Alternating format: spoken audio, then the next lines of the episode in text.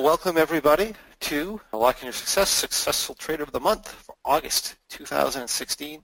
Before we get going, we would like to remind you that this presentation is for educational purposes only. We are not broker-dealers or financial advisors, and we're not making any specific trade recommendations. Also, please be aware that the risk in uh, options is substantial, and be sure you are aware of all your risks prior to placing any trades. Also, assume that we are using hypothetical computer simulated trades unless otherwise uh, stated. Uh, either way, uh, you have to be aware that hypothetical computer simulated trades will uh, sometimes be different than live trades, so please just be aware of that for, uh, for various reasons. Okay, so we have a Successful Trader of the Month this month. Let me quickly just tell you about that. Successful program that Sherry and I came up with to reward and honor those traders who've put in the work and as a result are doing awesome with their trading. They receive the prestigious Lock in Your Success Successful Options Trader hat and a place forever on our wall of fame. Successful Trader of the Month is also for the aspiring trader and for you as well, because by having those successful traders share their experience with you, you'll gain useful insight and become inspired by knowing that it can be done and that there are many different paths to do so. A trader can qualify for Successful Trader of the Month in several ways. One way is to provide a trading plan and a recent trade that we evaluate. Second would be to stand out by helping in the community might be by sharing useful information or providing guidance or encouragement for people. Third might be as if I notice someone who breaks through a significant barrier or overcomes a challenge. And fourth would be probably for something like creativeness. In other words, someone who successfully adapted their trading and unique personality, whether it be through one of my styles or something completely on their own, which would even be better. Today we are speaking with Tim Pearson. And Tim, Tim has attended, uh, let's see, several of our programs, such as APM Squared, Trading Triangle, and Maui. And he was chosen because he's broken through the barrier of understanding the market and is now trading as his primary source of income. He's been able to push through those tough times, which inevitably come in, in any part of life that we're successful in. And he continues to trade successfully. And he's been great about sharing his experience with others as well. So that said, good afternoon, Tim. Hello, John. Tell us a little bit about yourself and, and how you came to be a trader. Okay, well, you know, I, I have a PowerPoint. I, I guess I'm going to tell you my life story of how I became a trader. All right, that's great. So tell us about your journey and your experience and, and how we can help other people. okay, well, uh, thanks for having me on. And uh, I start uh, way in the back, and I noted that uh, on a nice day in 1958, the Dow Jones Industrial Average was at 451. Can you imagine that? wow. That's when I came onto the scene, and I noticed that a year later, when I was one, it was 609. It had been up 35%. Um, I also noticed that uh, there had been some kind of a pandemic in 1957, but the point is, you know, when I came along is when the market turned around and uh, it was a foreshadow of things to come. I was born in Seattle, uh, lived here all my life, and uh, contrary to popular belief, it does not rain here all the time, but it is gray quite a bit of the time, I'll admit that much. I've had a couple of careers. I used to be a clinical microbiologist, and then I changed into being a software engineer, and that's that was the bulk of my career for about 30 years, and then I retired in 2012 and started trading full time. I'll tell you the story about that. I did work for Microsoft. Uh, it's a very good place to work, and one of the cool things is they don't care when you do your work or how you do it, as long as you get it done. So if you like to work in the middle of the night, and uh, sleep in late in the mornings and not go to work, that's fine as long as you get your work done. Uh, one of that's the unique good. things about Microsoft I really enjoyed. I am a commercial rated glider pilot. Uh, I had a job as a pilot giving rides uh, in gliders near here uh, for a few years. And um, even now, as you can see in the picture, I fly these radio-controlled gliders. Uh, that's a picture of my most recent glider that I brought online a couple months ago, and it flies great. I love it. Wow, that thing's huge. It's huge. It's about 10 foot wingspan. It weighs about three pounds, and it flies great. Um, super. Now, here, John, I wanted to start. I want to ask you, what were you doing when you were in high school? I wasn't in like high this? school in 1976, so. but uh, but yeah, I was I was fooling with cars when I was probably in 1976, but I was only about nine years old. So. Oh, okay, all right. Well, this was uh, that's when I graduated from high school, and I actually had a, a bright blue '67 Camaro like this one. Not quite as fixed up as this one was, but um, being a kid, I tried to race it on the street. I tried to build it up, make a hot rod out of it, and failed at just about all of that. But um, it was a beautiful car, and I wish I sure still had it. Yeah, those are beautiful cars. I used to love fooling around with those. Anyway, the reality of what I did was I would go to the library and I'd look up books on futures trading. And Stanley Kroll was popular at the time, and uh, he had a sailboat, and apparently he made a lot of money trading futures, and I was inspired by that. So um, I was much more boring than racing cars and, and uh, being popular in high school. Indeed. The other thing about me is in high school I was a computer nerd and in 76 computers were just starting to hit the scene. This is what we used, a teletype machine with a paper tape reader. And uh, I spent all my time in front of a machine like this, typing in code in BASIC. Wow, that's incredible. We, we uh, I, I don't even remember ever even hearing about a computer until I was like uh, 1984, 1985 time frame. Yeah. Well, this was the era of mainframes, and this was one of the ways you could communicate with mainframes. But uh, microcomputers had not quite hit the market yet. They're just about to hit. But it was a memorable epoch in my life, and so I put this up. And you notice down here in the corner, if you can see my, there's a telephone dial pad here. It's built right that in. Was so you, that was so you could dial up the modem and uh, connect to a computer. nice. Uh, amazing how far we've come in such a short period of time. Oh man, it's amazing. Yeah. This picture is um, the guy standing in the background could have been me, and I used that in high school. Uh, but unfortunately, that's Paul Allen and Bill Gates. And uh, this is a famous picture. They were using the same machine about the same time, a little bit before me, and it could have been me. but we took different paths. That's okay.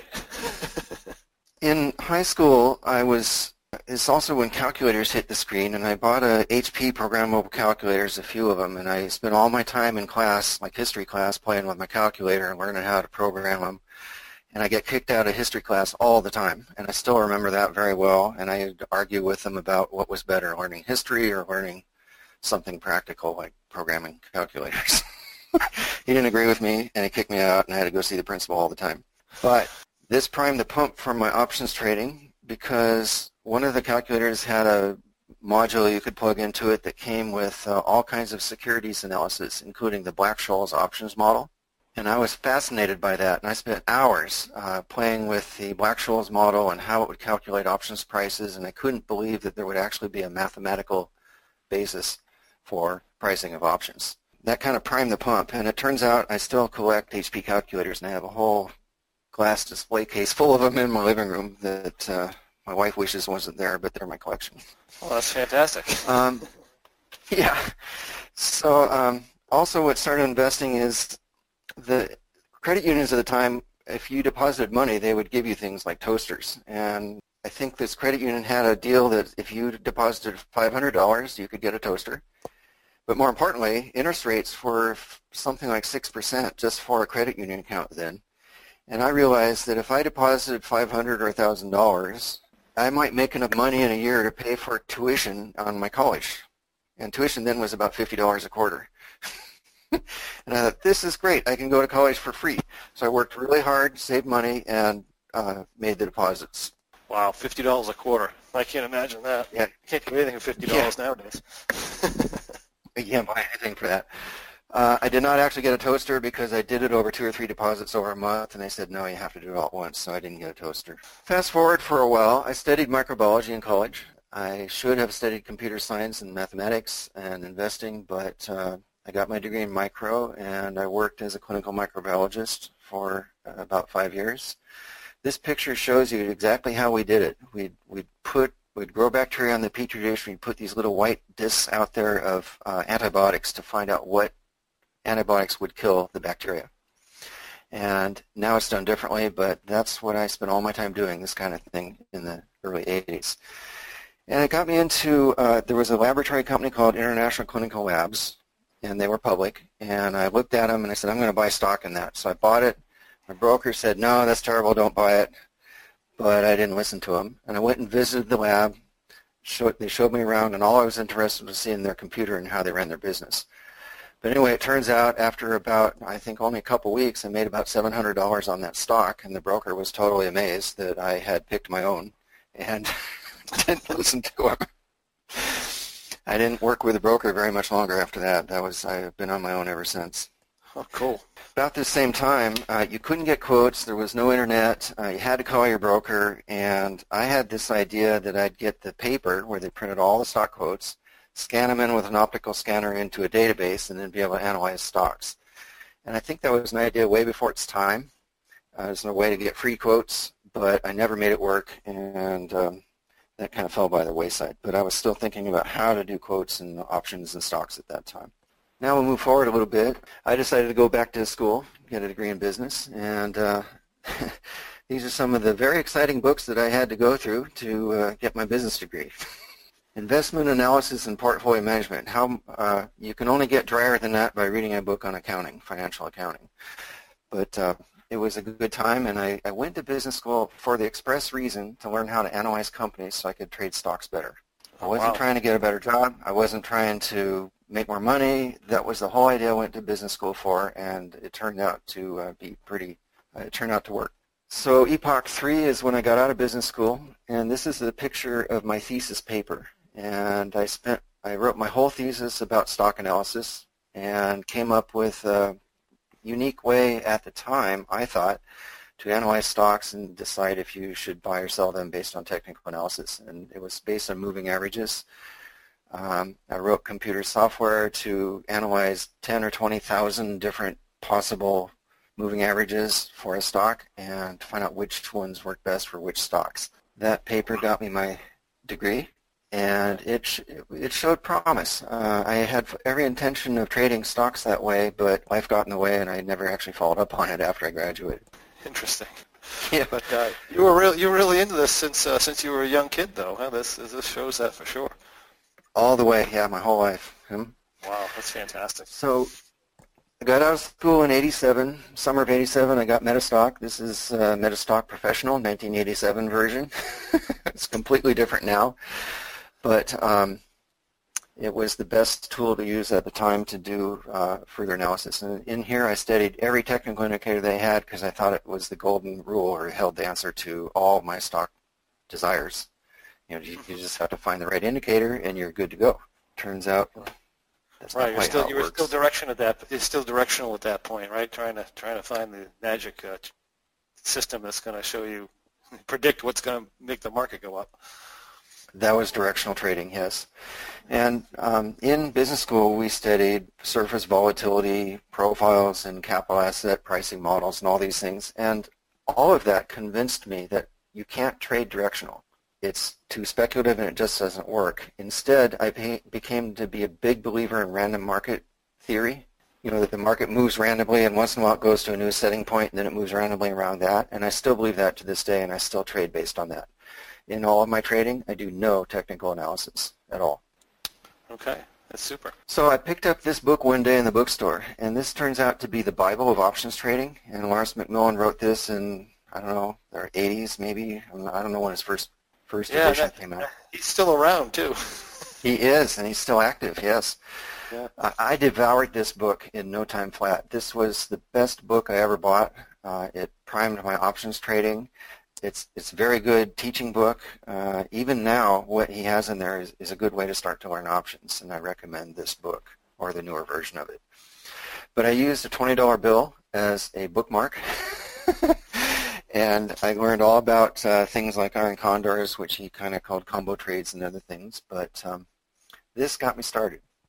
So in late summer 1987, I started trading options. And you remember what happened in October 87? Black Monday? Ah, oh yeah. You know, 508 point drop in the Dow Jones in one day. Well, Right. I had Which positions from a on. percentage standpoint is absolutely insane, right? That's insane. That would be Dow Jones was something like a thousand at the time. I mean, that was almost a 50% drop. I, it was huge. Right. Wow. I had options positions on that day, and I actually made money on them because they were basically iron condors with put protection, and uh, I learned that from this book. And I, if I remember right, I made about two thousand dollars on Pepsi that day because it dropped so much. And that was a lot of money in 1987. Yes, it was, and also for a kid just out of school. so I guess you could say I got hooked on options after that. I also would point out I was trading with Charles Schwab, and you there was no online trading. There was no quotes. You had to call the broker all the time, and they charged a lot in commissions. Now, Schwab had something called Telebroker, which was an automated machine you could punch in all your numbers and make your trades that way. It took a long time to put a trade on, but you could do it. But I remember commissions for putting on something like an iron condor were like $45 for one lot iron condor. I mean, yeah, we complain wow. about commissions these days. You should remember how it used to be. It was really bad. Yeah, yeah, I know. You see that in a lot of in, in a lot of um, industries as well. But uh, the prices really come down. Imagine having to pay forty five dollars to get into a trade. That's a, that's a lot. A small trade, right? Yeah, a small trade. And even today, I still trade with Schwab. Uh, my commission rate is um, very good. Uh, it's it's along the lines of Thinkorswim and some of the other rates that we get. Nice. Okay, move forward a little bit more. Um, Epoch 5, I call it. I bought this book, and I, I don't recommend this book, but I did want to talk about it for a minute. This, what this author did was he said, how to win on better than 9 out of 10 trades with extremely low risk. Well, what he was talking about was iron condors with the shorts uh, two standard deviations out of the money. We all know that now. We all know what iron condors are. He didn't say anything about delta or the Greeks uh, I don't think it's even mentioned in the book. It was all about standard deviation uh, and the statistics of winning 90% with a two standard deviation trade. But he also had five-point wide spreads, and he did not recommend adjusting them or, or very little adjustments. And if, if it hit the short strike, then roll that spread down and leave the other one. I mean, th- these are all things that we know kind of not to do. But because that, that's, that, that's not extremely low risk, right? that's not extremely low risk. By the time it hits a strike, you're you're in big trouble. hmm. but I traded based on this. I traded iron condors on SPX for seven or eight years, all through the 90s. I used to do nothing to them and let them go to expiration, and I had, and it's a wonder I didn't get my head handed to me. Um, but I think overall, I made some money, and I had some profitability. But I did want to I did want to point out one thing in this book. There are some good nuggets in here, and I'm gonna I'm gonna read you one brief thing he ta- he says in here, in the chapter called "How to Get Started Trading Options." Mm-hmm. The secret to successful option trading is to select a particular option and specialize. Become an expert in your selected option market. That's sage advice for such an early time in options trading. And I think that's something we don't realize that you should do. It, it really is, and yeah, I, I think we've. I, I mean, I push that all the time. There's way too much information out there, and most people get kind of caught up in doing 35 different things instead of just mastering one thing and being profitable. So, yes, very good advice. Uh, if there's any one thing that can turn around your options trading, is to quit trying everything and focus on one thing or maybe 2 mm-hmm. Best Agreed. advice I can give you. Okay, I need to mention this because it's important as well. Um, I founded a company called the Jonathan May Corporation, and it turns out that is my middle name and my fiance's middle name at the time. And we got married shortly after that. Um, I worked at Scott Paper Company as a consultant, um, helping make t- uh, toilet paper. I, I, spent eight years helping to make toilet paper. we, we all need it. Yeah, it's it's something. It's like uh, what do they call it? Consumer staples. You know, it'll never, the market will never crash for toilet paper. And it's a little picture of one of the paper machines. It's, it's not the one we had, but it's, these machines were huge, and it was a lot of fun working there. My wife uh, also was began doing work independently as a communication skills teacher, and she did that through Softtech as well. And Softtech exists to this day. It is primarily an options trading company, and it's my corporation uh, that I, I work for as a trader as well as own it.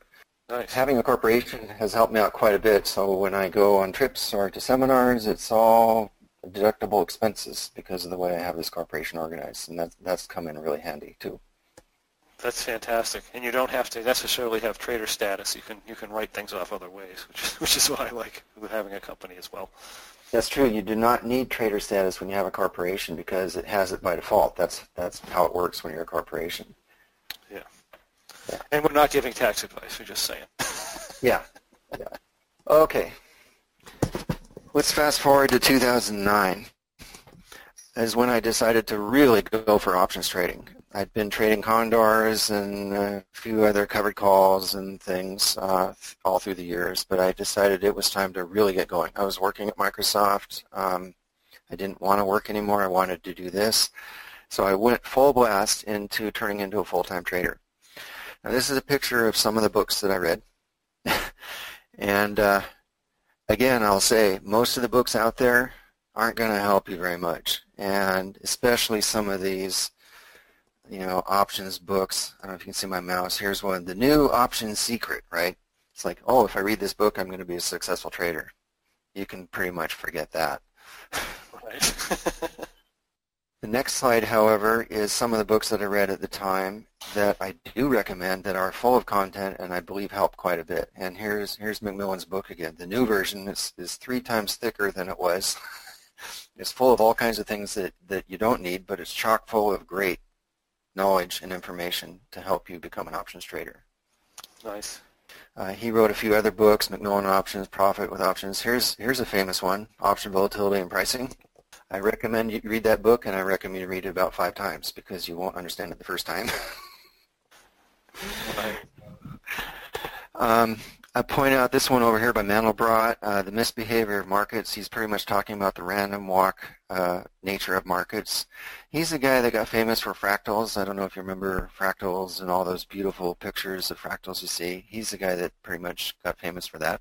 He believes the market is fractal, and uh, this is a good book to read. I've read some of those, but not, not all of them. I'll have to take a look at some of those, yes. Yeah, so also at this time, I went and joined Sheridan Options Mentoring uh, and got mentoring from actually Seth Freudberg, who runs SMB Options Desk now. He was my mentor back in 2009 when he worked for Sheridan. um, wow. I feel that mentoring was one of the best things that I ever did. I do recommend that for anybody. There's a number of ways to get mentoring. Um, it doesn't have to be Sheridan. There's a number of places out there now. But um, to go it on your own, even if you read every book you can read, you need someone there to guide you and give you practical advice. Highly recommended.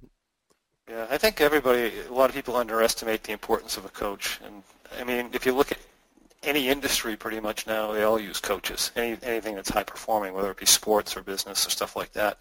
And options is a high performance sport, right? So uh, coaching yeah. is definitely very helpful.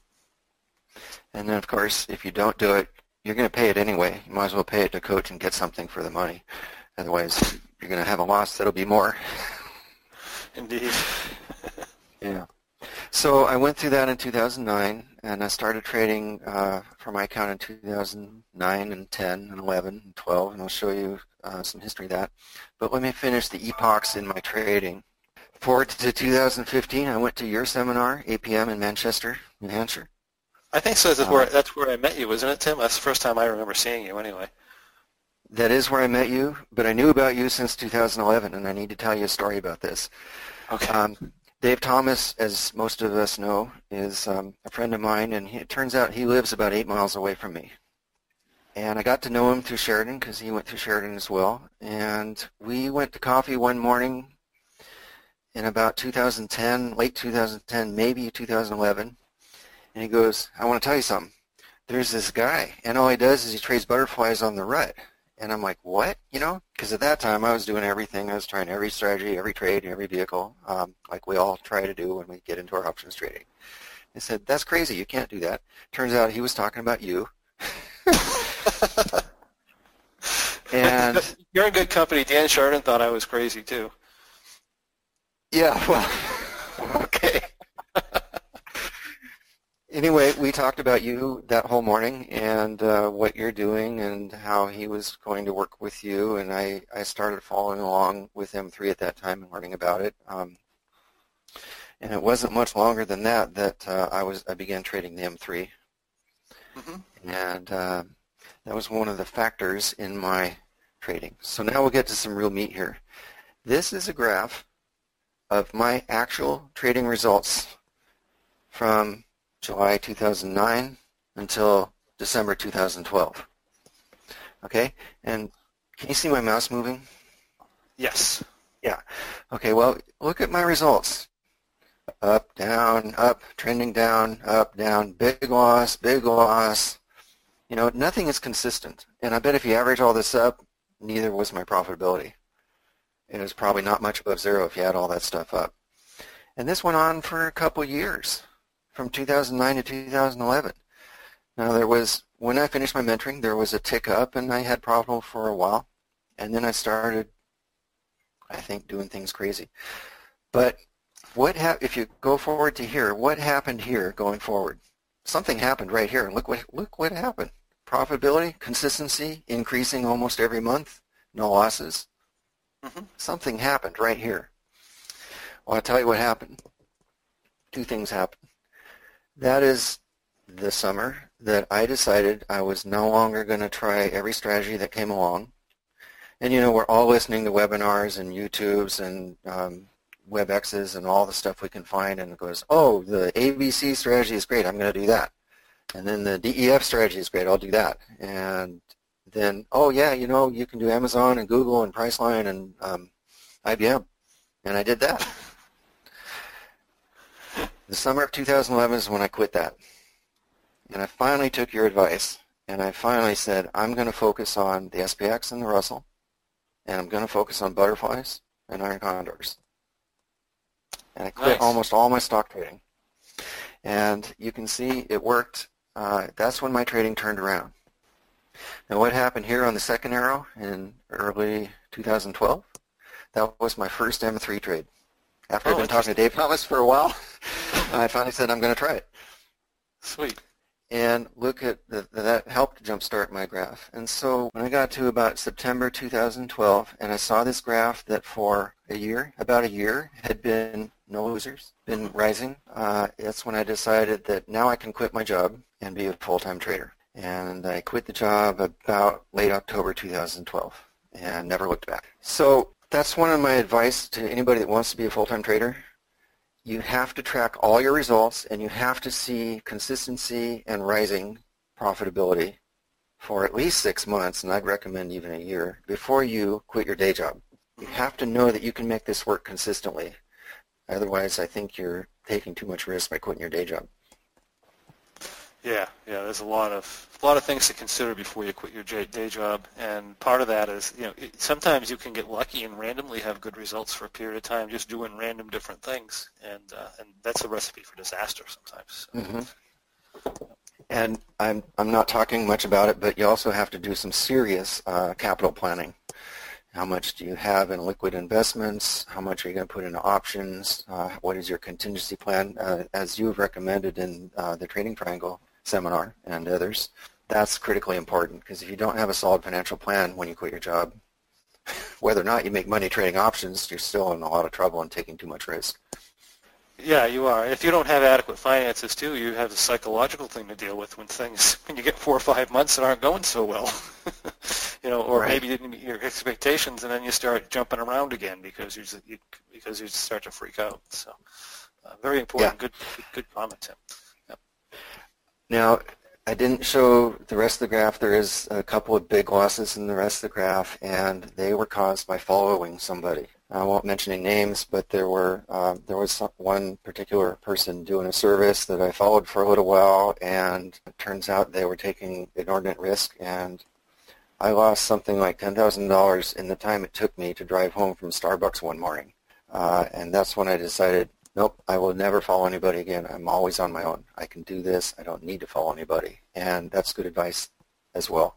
Yeah, I think that's fantastic advice. You know, one of the things is you're immune to the risks that you're taking when you're following somebody, and you really don't know how that person is with risk. We've seen some, actually, some fairly good mentors go out of business lately, or pretty much almost out of business because uh, you know they just they t- they've been taking on too much risk for years, and they finally got they finally got whacked by it. So, very important to understand your risk. Yeah. yeah. Okay, let's move on. Um, so here is a summary of my M3 experience.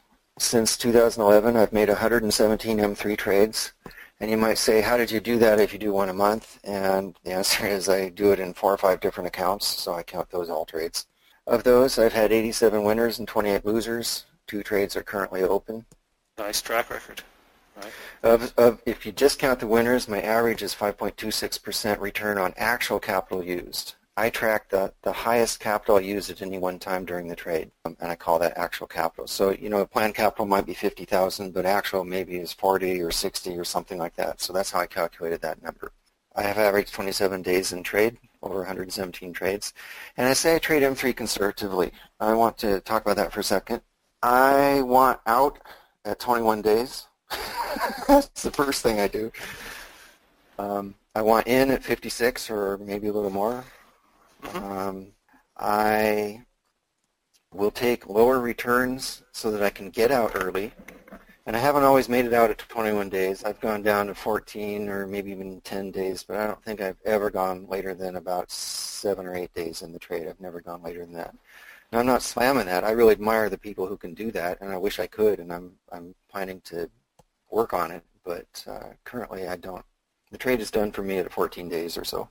I'm out. Hey, there's, there's, nothing wrong with that as long as it's working for you. So that's that's uh, that's like I said, that's a, a great great uh, great record doing that, and you just keep doing what works, right? Yes, and um, I would probably have higher returns, or, or I expect more variable returns if I went further, but uh, this, this is what I'm still doing t- to this day. Now, I always tell everybody do not trade options with more than about 20% of your liquid net worth. And I, I follow that myself. So of all my options trading and all the accounts I do it in, only 20% of my liquid net worth is used for options trading. The rest is about probably 40, 50% in cash at all times and maybe 40, 50% in um, long-term income dividend strategy. I have some stocks, I have some ETFs uh, to try to get as much dividend as I can because eventually I hope to live off dividends. There you go. yeah. Currently, my allocation that I do, I, 40% of my options trading capital is used for M3s. 40% I'm doing the road trip, which Dan Harvey is uh, the captain of, and mm-hmm. maybe 10% in cash secured puts, covered calls, I do this little four-day to expiration iron condor once in a while, and once in a while I do a naked put in SPX in a PM account. That accounts for about 10% of my trading. Okay. Yeah, I mean, occasionally selling those puts is a, the price is up and the markets, you know, it's down a lot. It's just a good opportunity to do that. So.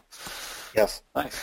And I just consider that, um, you know, movie money, so you can go see the movies. Thanks. Yeah. Okay. Um, that is the end. I put this picture here because, uh, you know, now I'm going to take my trading to the stars. I'm going interstellar on my trading. That's the plan. Fantastic. Where was this picture taken? Uh, actually, I didn't take it. I found it out there somewhere. But um, okay.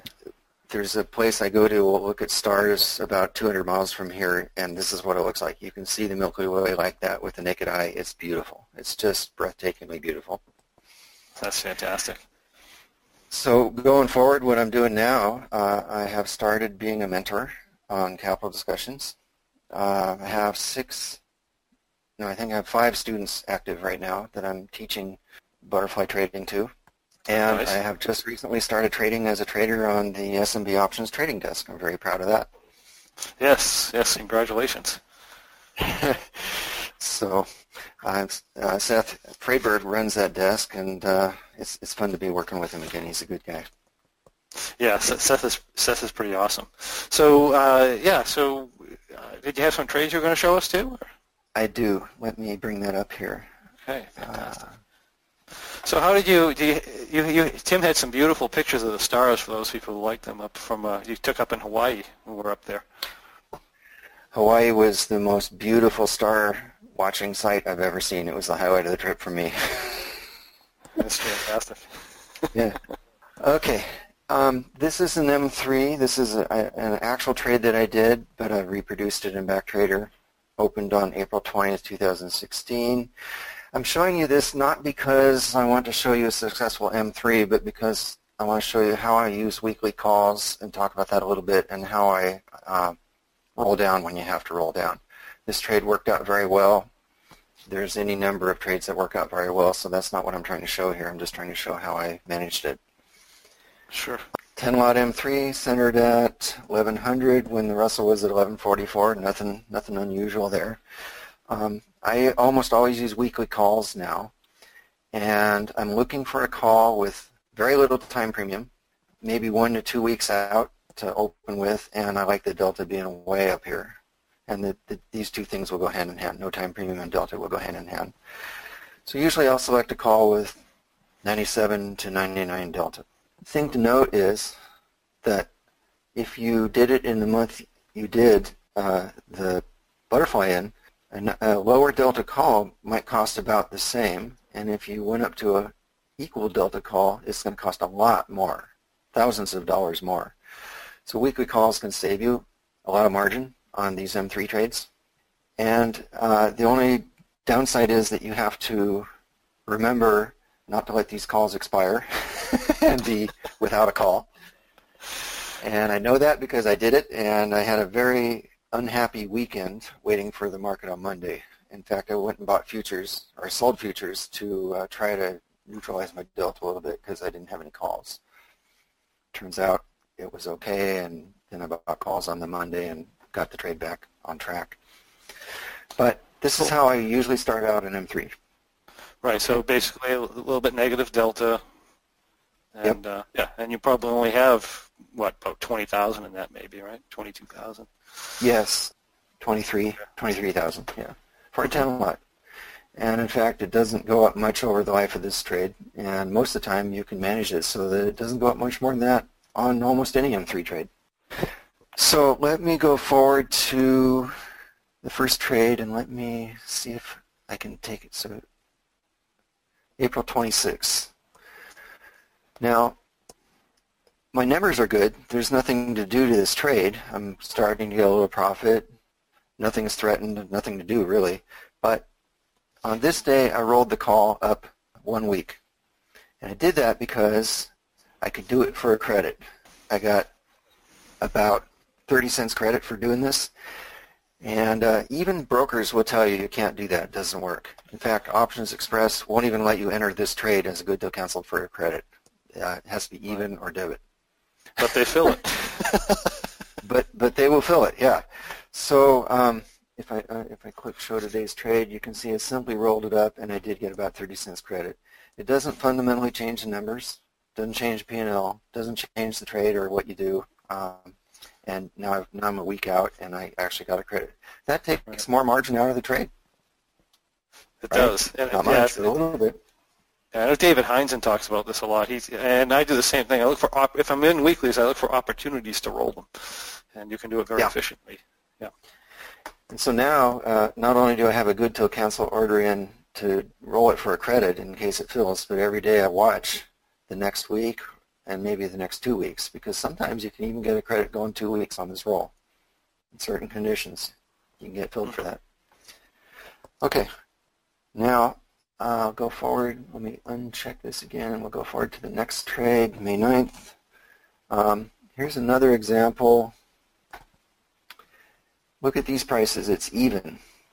And I'll usually roll for even because it's an opportunity that you should take. Um, we had 11 days to go. I could have waited a few more days before rolling to try to get a credit, but it also could go the other way. So I just took this opportunity as well and rolled, rolled again for even. Mm-hmm. If I put that trade in, change the delta about one, but uh, my P&L is adding up. Everything's working like it should. Uh, the trades are running great. Now, do you ever roll? Do you ever go higher? Like, like a lot of times, I'll go to a higher strike price. Occasionally, I will. Um, I will look at that because by doing that you can take thousands of margin out of the trade. And if the market has gone up a lot, uh, it would make sense to do that. The problem is going higher, you're getting a little bit closer to the money and it's harder to find time premium that is very low. Mm. You know, hmm. like this one had a dollar twenty-five and I wouldn't have done it. The, the most important thing to me is to have little or no time premium when you roll this. Okay. Yeah. This trade, the market didn't go up a lot, but if it's gone up 50, 60 points, yeah, I'll roll it up 20 or 30 points, something like that. Right. Cool. Okay. Here we are on May 9th. Now the next, whoops, the next trade happened. Uh, let me ignore it and go to the next trade, May 12th. Now here, uh, I have to adjust the trade. Uh, let's look at the graph for a second. We're just below the shorts. That's usually where it happens, somewhere in this area. And being a 10 lot, I've exceeded my delta limit of 50. That's just standard M3 rules. That's nothing special. Right. Vega was still negative, but I had to do something. So what I do when this happens as a first attempt is I will roll. I, I don't just start by repositioning the trade downward. I'll, I'll do that if it gets to that point, but I'll start by just rolling down half of my shorts, 10 points or maybe 20. Uh, it gets my delta under control without changing the sign of the delta usually. Vega's still good. It's a conservative trade. It's not an aggressive trade. And the thing, the main reason I do that is because if I now have to roll this down, I still have one single order, a condor, that I can take this trade off with. I don't have a mishmash of verticals and butterflies and stuff. I still have it easy. You know, if I only rolled down half of these, then I'd have some funny verticals to do, and it's just more work, and I don't want to do it. Sure. Market keeps going down, then I probably reposition this whole thing down 30 points or something like that. So on this day, that's what I did there. And then I exit this trade. Let me just make sure it is that what's in here. No. I exited this trade on May 12th for this much profit on 23,000, which is a little over 10%. Mm-hmm. In fact, by the time I did that roll down, it took some margin out of the trade as well, so I was only down to 17 at the time. And, you know, 10% is good enough for me. That's all I wanted. And I took it off. Very successful trade. Yeah, yeah, that, that, that is fantastic. So of course, as we usually do, we look and see what would have happened had we stayed in, and it would have made something like 20% if I'd been in only another week. But you know, that's that's just a learning opportunity. I don't beat myself up for that. I just, you know, I was happy. I think it's. I actually think it's a good idea to take these trades into expiration on paper and actually trade them like you would really trade them, just to see what would have, just to see how um, things happen and, and, to train yourself for doing that. I think that's. A, I actually think that's a very good idea, but when you do that, you have to document it properly because your memory is going to fail you when you think you won all those trades you would have won them all, and, and reality is you probably wouldn't have. So uh, that's part of the thing we talk about, right? Is, is is your memories are not real. Your memories are you choose to remember what you what you want to remember. so that's exactly right. That's exactly right. And uh, while this graph looked perfect, there you know you could just easily stayed in this trade, um, but that was enough for me. I think I've said that before. That's my favorite place to leave the trade. Mm-hmm. Mm-hmm. Marble on the hill, acceptable profit. Time to go home. good. Yeah, good. so uh, that's what I had to show here. Uh, how I got to be where I am, and right. That's fantastic. So just a couple, a couple of questions here. Do you think twenty five hundred on a ten lot is enough profit to take the trade off anytime? Sorry, it depends on your goals. Um, I'll be looking at this as percent. Now, how many days were we in this trade? We were in this trade for not quite a month. If I've got 10% in a month, I'll be out of almost any trade. That's a gift horse. You've got to take it. Um, yeah, I you know one of the things that I like to say, see if you agree with me, Tim, is that uh, how much you're willing to take for a profit is directly related to how much you're willing to lose when things go poorly. Yeah, yeah. Um, if you're going to let the draw down ten, if you're going to draw, draw down ten grand, you don't want to be taking it off at twenty five hundred dollars profit. So. Right. Okay. And you also have to remember if you have set up your trading plan, and therefore the lot size that you're going to trade these, such that a modest win still lets you make your budget for the month, then then you have to take it off. That's your trading plan, and I think it's a good plan. So I actually will prefer to trade a higher lot size, but take it off earlier and still make my budget, than I would to maybe trade a smaller lot size and hope to get higher percent profits or higher dollar profits, but have less consistency. You know, that's my choice. That's that's kind of how I've set up my trading plan. Yeah, yeah, and I, and I think either way is correct as long as your as long as your losses and your gains are representative of one another. Yeah, yeah. yeah. So, let's see. John Porter's asked. three has been. Okay, sorry. Go ahead. Oh, I was just going to. M3 has been a very good trade to me, and you might ask why do I do road trip as well? Because they're both butterflies.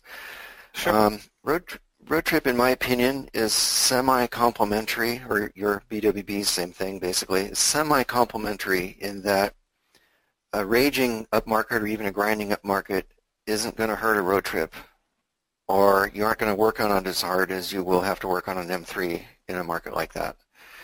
And so for that reason, I call them semi-complementary.